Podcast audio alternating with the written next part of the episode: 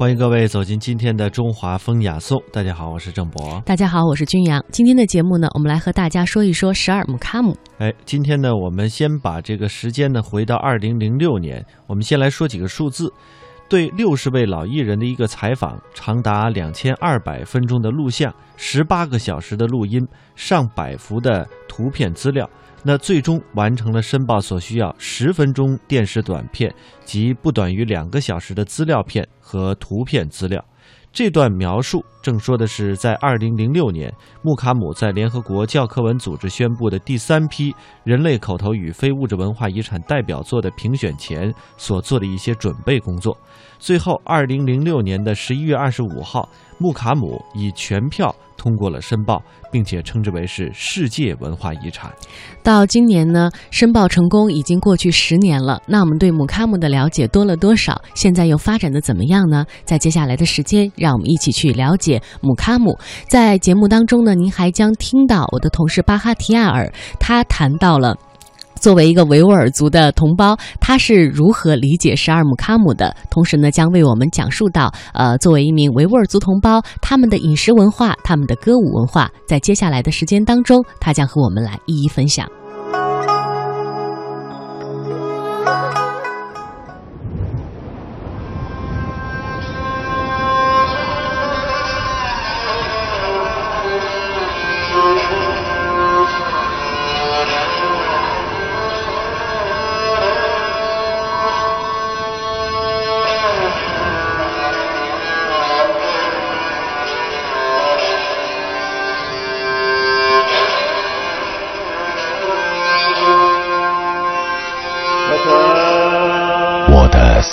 琴以生命的纽带为弦，它能慰藉不幸者，予以悲怆与凄婉。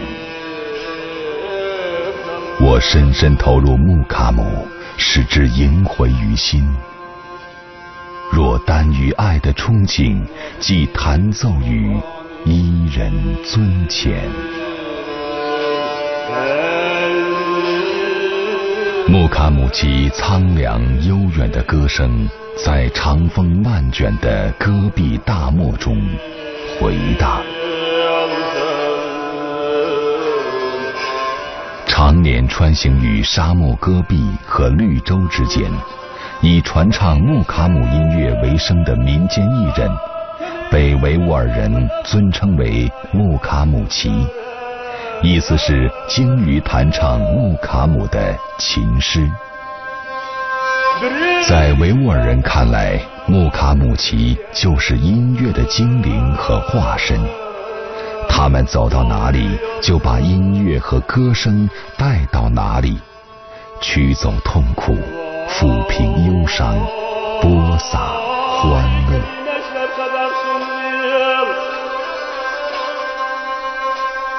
Olayım dostumuz sevdap Bir yenge satayım sen bir yenge Canını alsan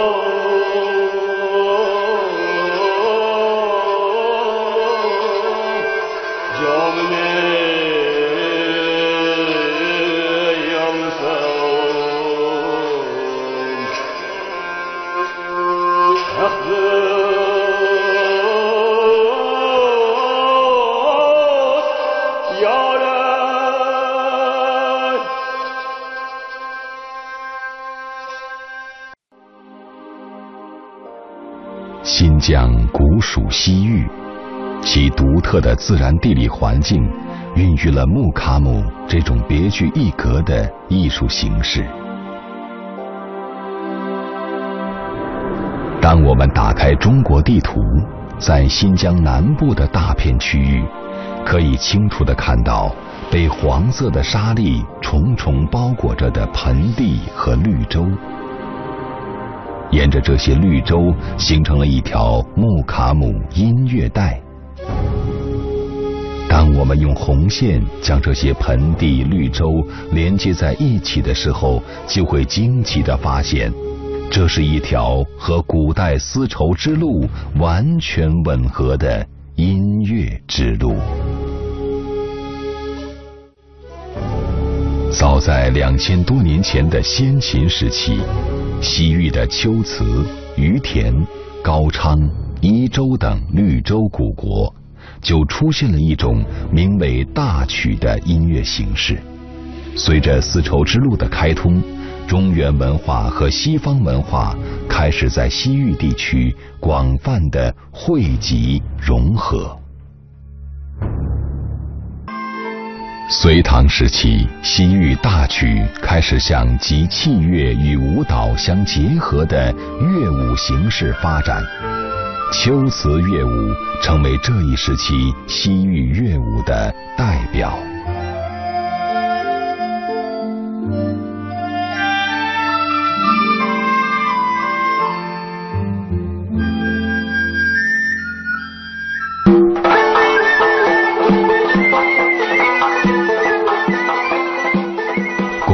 十世纪，伊斯兰文化传入西域，穆卡姆一词就是源自阿拉伯语，原意是阿拉伯文坛兴起的一种文学题材。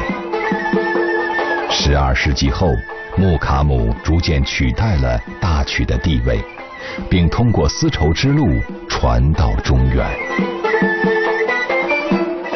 维吾尔木卡姆虽然历经两千多年的发展和演变，但至今依然保留着西域大曲中特有的歌舞乐同台表演的基本形态。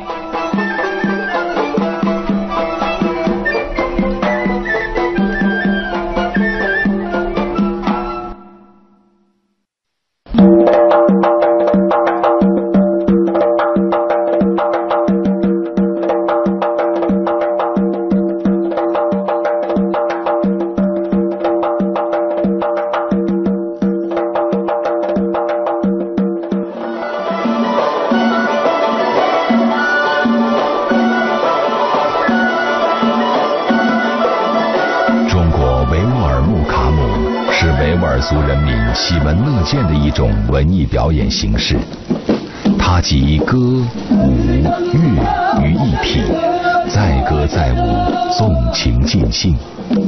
从城市到乡村，从庭院到田间，哪里有维吾尔人，哪里就有木卡姆；哪里有木卡姆，哪里就有音乐歌舞的盛宴。无论是邻家姐姐出嫁。还是村中孩子降生，无论是庆祝丰收，还是亲朋好友聚会，只要羊皮手鼓一响，木卡姆就会给大家带来祝福，带来喜悦，带来好运，带来期盼。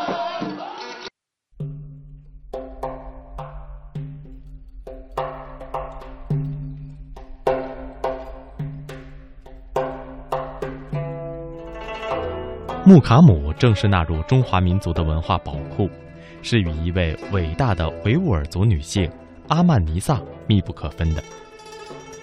一五四七年，酷爱音乐和诗歌的阿曼尼萨成为了以新疆莎车为国都的伊尔羌汗国的王后，而国王阿布都热西提汗是个学问渊博、雷厉风行的可汗，他是诗人，是乐师。他熟识波斯文、突厥文诗歌，懂得希腊音乐。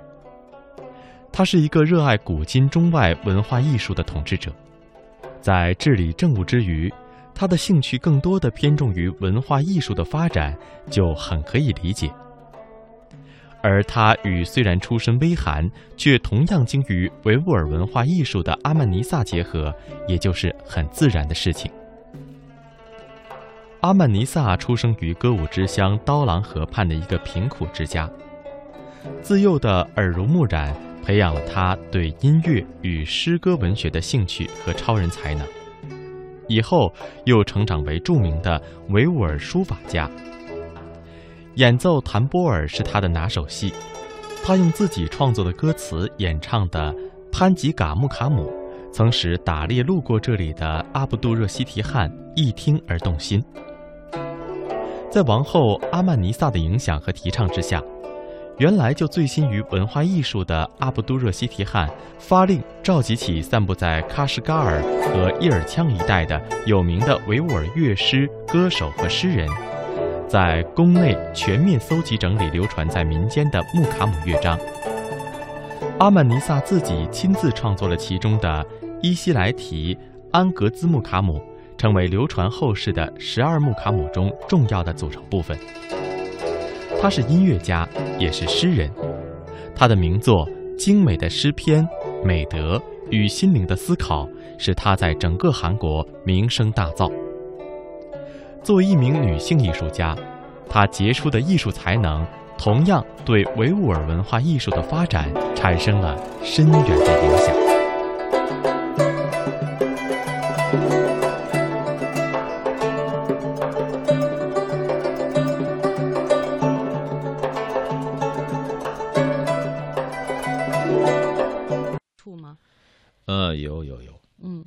个十二姆卡姆是是一个套曲，大型的套曲，嗯。它整个都是十二木卡姆，整个套曲要是唱一遍、弹一遍的话，从头到尾的话得一昼夜吧，差不多。一个昼夜，二十三小时，差不多二十四小时才能才能完。成弹呃完。，十二木卡姆指的就是这一套对，乐曲，一套套曲，呃，一套它是固定的旋律吗？，对对对，固定的旋律，嗯这是很有名的。嗯我们这个主要的一个那个什么呃音乐，嗯别的音乐也是呃以这个十二姆卡姆发展而来的。嗯这个发十二姆卡姆历史也比较悠久，就是应该说是呃公元十四到十六世纪，呃正式那个编称为十二姆卡姆。嗯，呃，这个名字是怎么来的？十二木卡姆，十二木卡姆，十二是，嗯，当时的信仰的一些宗教啊，嗯呃，呃，把十二是当成一个整数或者是一啊套那种嗯感觉，呃，是一个就意思这是完完整的一啊套完整的一套。呃，姆卡姆是也可以说是一个，也是个正统，嗯，或者是，呃，就是法律法规，或者是啊啊，嗯呃，非常正统的这这么个意思，嗯就是十二一个是完整完整的一套系统的音乐能这么理解哈系统啊，嗯对对，就是这个意思。嗯。那现在，比如说我们在一些晚会上，他会说这个十二姆卡姆，但是他是选取了其中一个片对段对对来对，。他要嗯是整个演现实的话，就时间太其实是长了。啊呃，现在嗯没有人不可能是一个昼夜的来来哎演奏这个，我们都是选一个片段。对那现在有没有形成一些呃文字的记录？是有有有，现在已经有了。现在嗯已经有了一些文字记录、嗯录音，嗯啊，全已经录完了。嗯当时这个就是几几年来着？七几年还是什么的？嗯还是在咱们中央台录的。我哦听说啊，那是最后一个，好像一个最后最后一个传人嗯啊，把他请到北京嗯啊，呃，然后到联系相关部门，嗯把那个就一整套的十二木夸姆再咱们录一遍呃录一遍嗯，啊。那个不是一个人可以完成的，对不对？它里面包含很多的元素。对对对对，嗯。不过他 呃也请了好多人，嗯。呃，就那个乐器也得得十五十三四十种那个乐器哦一起弹嘛。嗯。不过他那个人，整个的那个歌词啊、嗯。旋律呀、嗯。都记着，他一个人知道。嗯。啊。然后怎么怎么怎么弄，呃，也有那个知道十二姆卡姆的一两个姆卡姆，或者是一个片段什么什么的知道的那些人嗯。也有、也有嘛，把他也没嗯请过来。嗯可是这个人十二全全套的，他都在记记在脑子里，他都知道。哦然后全记下来、写嗯下来谱，什么的。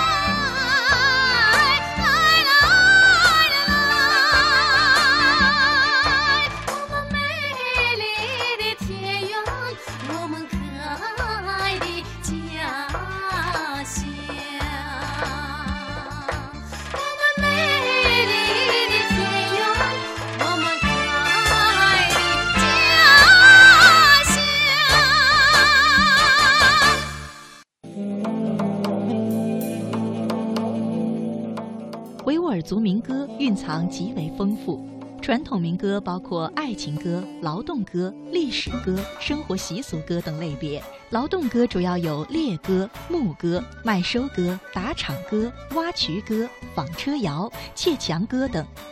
生活习俗歌与各种仪式和民族传统习俗关系密切，在婚丧嫁娶、庆典、祭礼以及民间节日中都需要吟唱习俗歌。这类民歌有婚礼歌、迎春歌、迎雪歌、丧歌、封斋歌等等。历史歌是反映维吾尔族人民历史上一些重大事件的歌曲，如北疆流行的筑城歌、往后流等；有歌颂农民起义的，如英雄沙迪尔、马车夫之歌、铁木尔海力派之歌等等。其中流传较广的有北疆伊犁地区的诺兹古姆、筑城歌、英雄沙迪尔的歌。爱情歌在维吾尔民歌中占有很大的比重，青年男女间炽热的恋情，往往通过富有维吾尔民族心理特征和地域特色的比心手法来加以表达，因此具有一种独特的艺术魅力。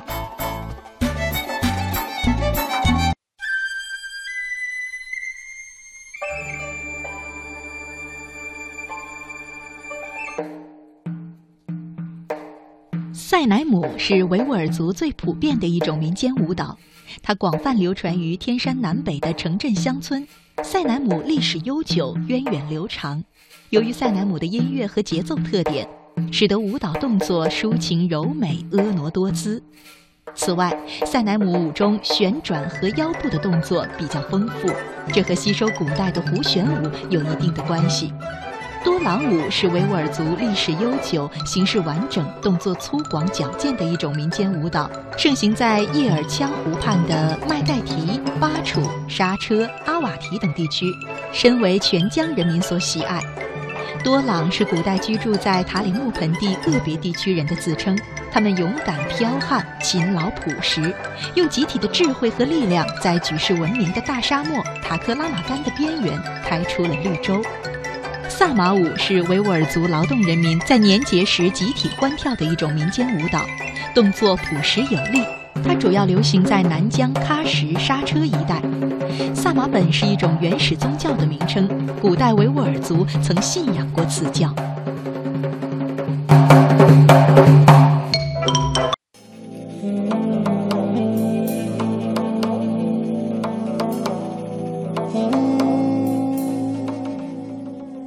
馕这个词汇来自波斯语，维吾尔人日常生活观念中形成了一套有关馕的禁忌。有人在和面做馕，或者是在用馕坑烤馕的时候，禁止有人来为馕数数。他们还禁止把馕乱堆乱放，禁止践踏食物，连馕渣也不允许抖落在人能够踩着的地方。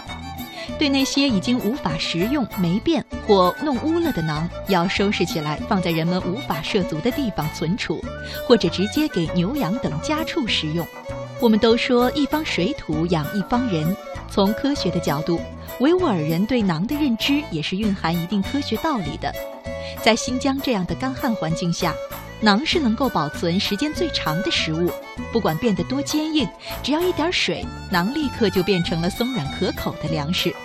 在旅途中，馕也是最佳的旅行食品。新疆的驴友在户外徒步中，领队评估队员的食物数量的时候，经常问：“你带了几个馕？”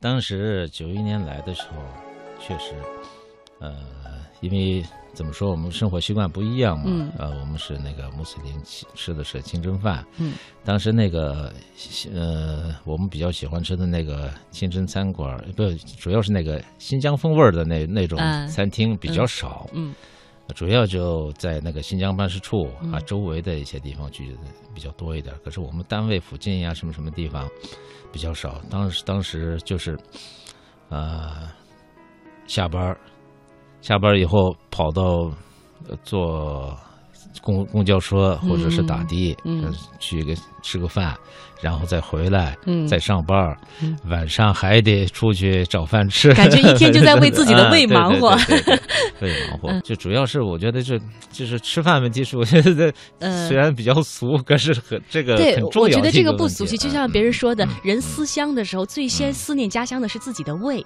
对对对嗯对对。就是呃，不是有人说什么吃饱了就不想家了，对，真的有这种说法。对，肚子饱了就越饿觉得越想，啊，尤其是那个有时候过节呀，咱们不是有个啊那个嗯过尔邦节、开斋节，过节的很越过节就越难受。每逢佳节啊倍思亲是通 用的。就是一样的这种感觉是汉族、维族、别的民族好像都跟应该是一样的。嗯因为我们那个过节的时候有啊杀牛宰羊的什么，尤其是很有节日的啊氛围嗯那个过尔邦节，嗯。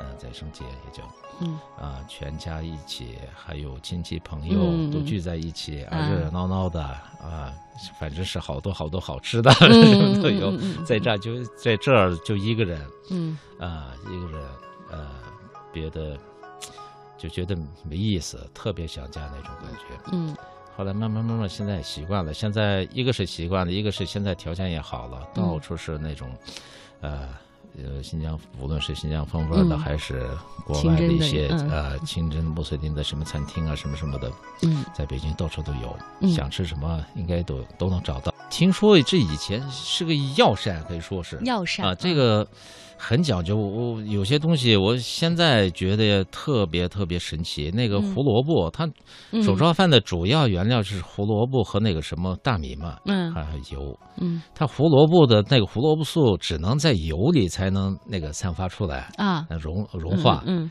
只能在油里，只能在你的胡萝卜在清油里炒了以后，它的胡萝卜素和各个维生素才能嗯那个融化到那个、融化出来。嗯当时这个几百年前、几千年前的咱们老祖宗怎么就知道怎么就知道了这个事儿？嗯然后特别奇怪，觉得。嗯，后来有人说这其实是个药膳，当时没有这个法那个哎，我觉得这个说法肯定有它可以考证的地方。嗯您说了，这胡萝卜素在油里能够最大的发挥功效，嗯可能是为了治某些那个对微恙，对对是不是？嗯嗯，也许是这么弄出来的那个，呃，当时什么。呃，胃受寒了呀，什么嗯什么什么的，这个这个饭比较属热性啊。但 这个比饭比较黏，嗯。嗯、也适合用手抓着吃。嗯。呃，不过你觉得用勺吃和那个手抓着吃的感觉就不一样的，是手抓着吃了以后，你觉得更香那种感觉。可是我们现在好多年轻的，这可能就是不同的民族的感受。嗯您觉得可能用勺子那样不香，用手很香。嗯高我的话，我会不太适应，突然一下子对对对 对不过我们 也是主要就是手抓饭，嗯，拿手吃。嗯可是这也是老人啊，现在是他们还保留了这个传统。嗯现在年轻的他们也不这样了嗯一个是这个，一个是太烫了，一个是 懒呃，不好那个什么不好操作这个嗯东西，其实这其实也是个技术活儿，这个不容易。我也试过几次，那个老人呢，他们手特别那个什么，没错特巧，那那这么一做，呃，就是一块一块的嗯啊，嗯也不掉下来。嗯我们这么一抓，满手都是的油啊，就是这样吃完了以后，嗯嘴上我操都是，嗯，呃，不好弄。呃，他们又说这个用手吃呢，它比较烫的，对那个手的是手指头的末梢神神经啊，什么嗯什么的，也特有特别有好处。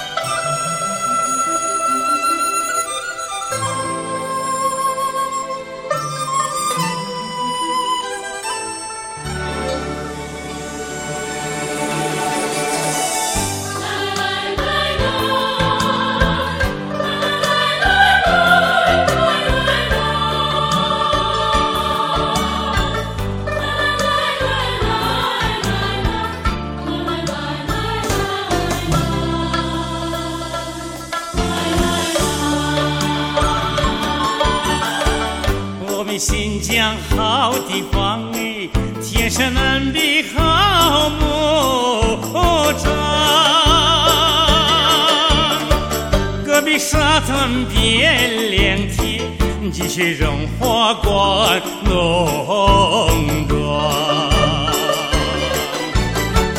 我比沙滩边亮天积雪融化光，哦。